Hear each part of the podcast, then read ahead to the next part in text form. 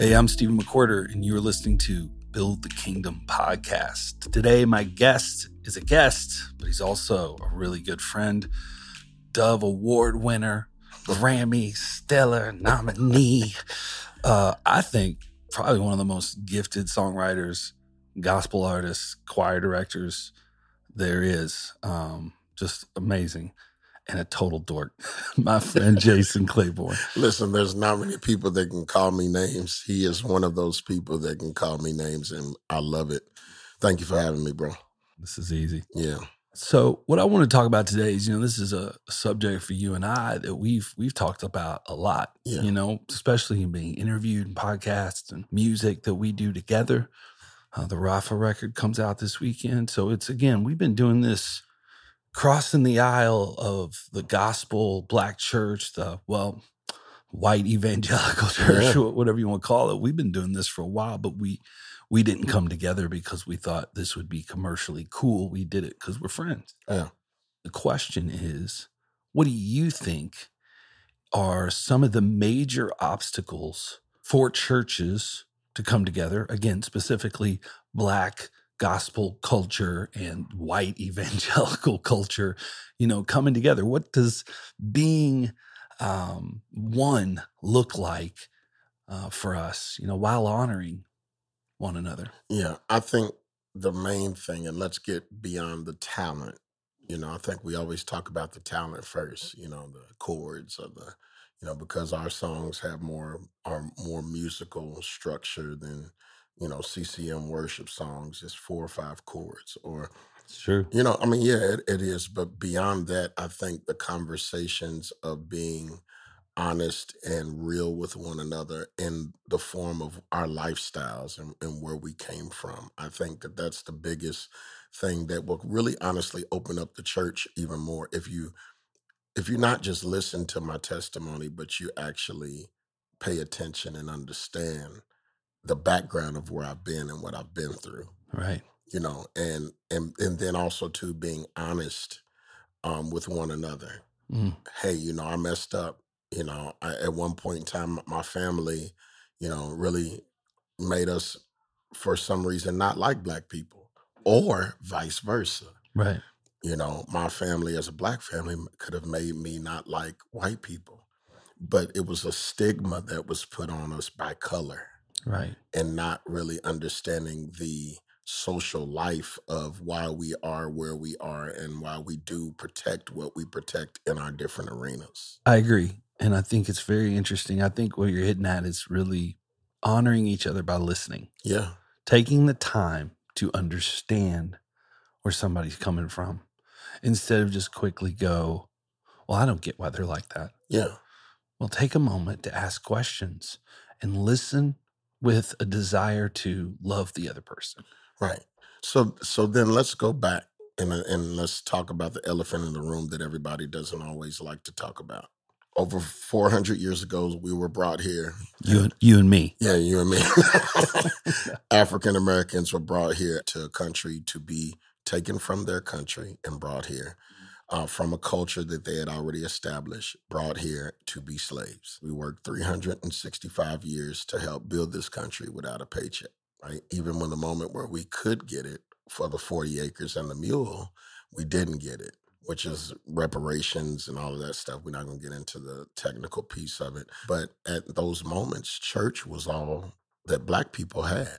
Yeah. As the master was sleeping, they would go into the woods and they would have church, or they would sing songs in the fields while they were picking cotton.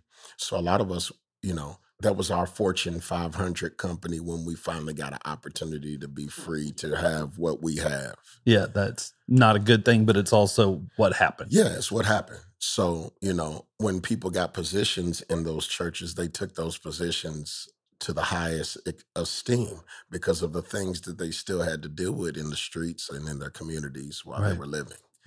And so there were two cultures be, being created on top of the hatred and things that were happening outside of in the community. hmm Um, you know, I'm not black. Yeah. I don't know that you know this, but it's just something you Yeah. need to be aware of, Jason. um, you know, I hear on this side of the aisle, gosh, that was so long ago. And do you know what I mean? Yeah. It was so long ago and I didn't do that to you. And Yeah. and you weren't the one that went through that and blah blah blah and i'm, I'm not saying that's right to say that i'm Right. saying that is typically what's going on in our minds Yeah. and so we think that was forever ago but generationally what we go through um it doesn't work like that I would I would agree with you because it wasn't us, but it was the ancestors and the, and the, the parents and the grandparents of us that we did not take time to fix or to say, "Hey, it wasn't me. You know, I'm sorry for that moment." So how can we move on from that? Like you said before, having the conversation, Hmm. you know. So I think that that's the biggest thing with our churches, and we see multicultural churches pop up. yeah it's not that it's not happening at all Yeah, I'm, i would just say on a major scale yeah, we still see a chasm yeah. and it may not be an easy fix. I'm not saying Yeah. that, but it's a good conversation to have. Absolutely. For you and I, you know, we come together and do stuff, and we're trying to bridge that gap the best we can. Um, I feel like part of that is me not trying to change you Right. and you not trying to change me. But when we come together, it's the combination of the two. I think that's what people love the most about it. And then that's the biggest problem is you want to make me fit into your box. Right. Okay, yeah, I dress I wear a jersey and a big old chain and some Jordans, but you want me to put on some skinny jeans and a flat bill hat and be that token black dude in your church. You know what I mean? And you say that all the time. It's the truth of not respecting our cultures. And I think that that's the, And, and vice versa. yeah, I do think it's hard. I mean, let's be honest. We do have communities. They have their culture and they have their Yeah. their their tribe attracts their their vibe. You know what I mean? And I understand that, but I still think there's some things we could do. Let's say I'm a black gospel church mhm, or I'm a white evangelical church and I have both cultures in my community and I could see us come together better. What would what would you suggest would be a step in that direction? like like we said before, having the conversation and then getting into the worship Mhm. and and and the word, the respect and the love. Mhm. I think respect has a lot to do with love as well. So Yeah. if you respect where I came from, I respect where you came from. Then I think God's love is easier to move with bringing us together. Then So- then the songs and stuff would be easier. You know what I mean? I think for us, what made it work was we respected one another. Mhm. You know what I mean? And we respected each other's sound and and you know, Right. it'd be times like you'll tell me, Jay, I need you to sing more. Or you'll call me and people don't know this. This is stuff you'll say, Am I singing too much on that? I need I'm gonna bring you back and put you on the bridge. It's respecting and Mhm. understanding that it does not take away from who you are yeah. because I'm who I am. Right. You know what I mean? And this Mhm. color is just a color because at the end of the day, I have a heart, I have a liver, I have all the intestines. We have the same thing on the inside. I have two, I have two hearts. You have two hearts. Ah, Okay. no, Yeah. I totally agree. Yeah. Yeah. So, you know, for anybody listening, here's the thing. At the end of the day, you got to love each other yeah. and you got to find a way to close that gap and not by making that person look like you. We always say this when you get to heaven, what does every nation, every tribe, and every tongue worshiping God look like? There won't be a, a Gaither room. There won't be a Kirk Franklin room. There Yeah. won't be a Hillsong, you know, Maverick City room. It'll be all, all every tribe, every tongue. So, what does that sound like? Yeah. One thing is that we're not fixated on our differences. We're fixated on our King. We're fixated on our Father. And then we start to merge in a way that I think is real beautiful. The question is today, for anybody listening, can we start to work towards that today? Can we start to work toward what Jesus said? You know, they'll tell you're my disciples, they'll tell you're my children Yeah. by your love for one another. But at the end of the day, there's still a thing, and this is the hard thing for a lot of people to hear, and please hear our hearts. This isn't a political thing. This has nothing to do with that, okay? This is a kingdom thing, right? Years of abuse, the atrocities on the black people is not something we should just act like is done now or never happened. Let's move on. Something that massive. Right. We still act that way about the Holocaust. We still we still treat we still act like that's a big deal. Yeah.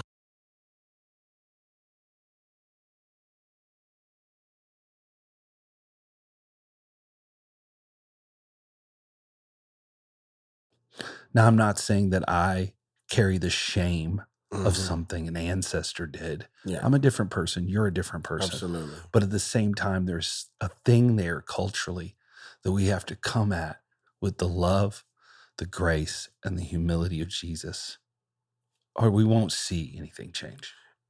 And when we do that, then you really see kingdom move. You know, I, I still think that there's moments that we have not seen the kingdom here on earth yet.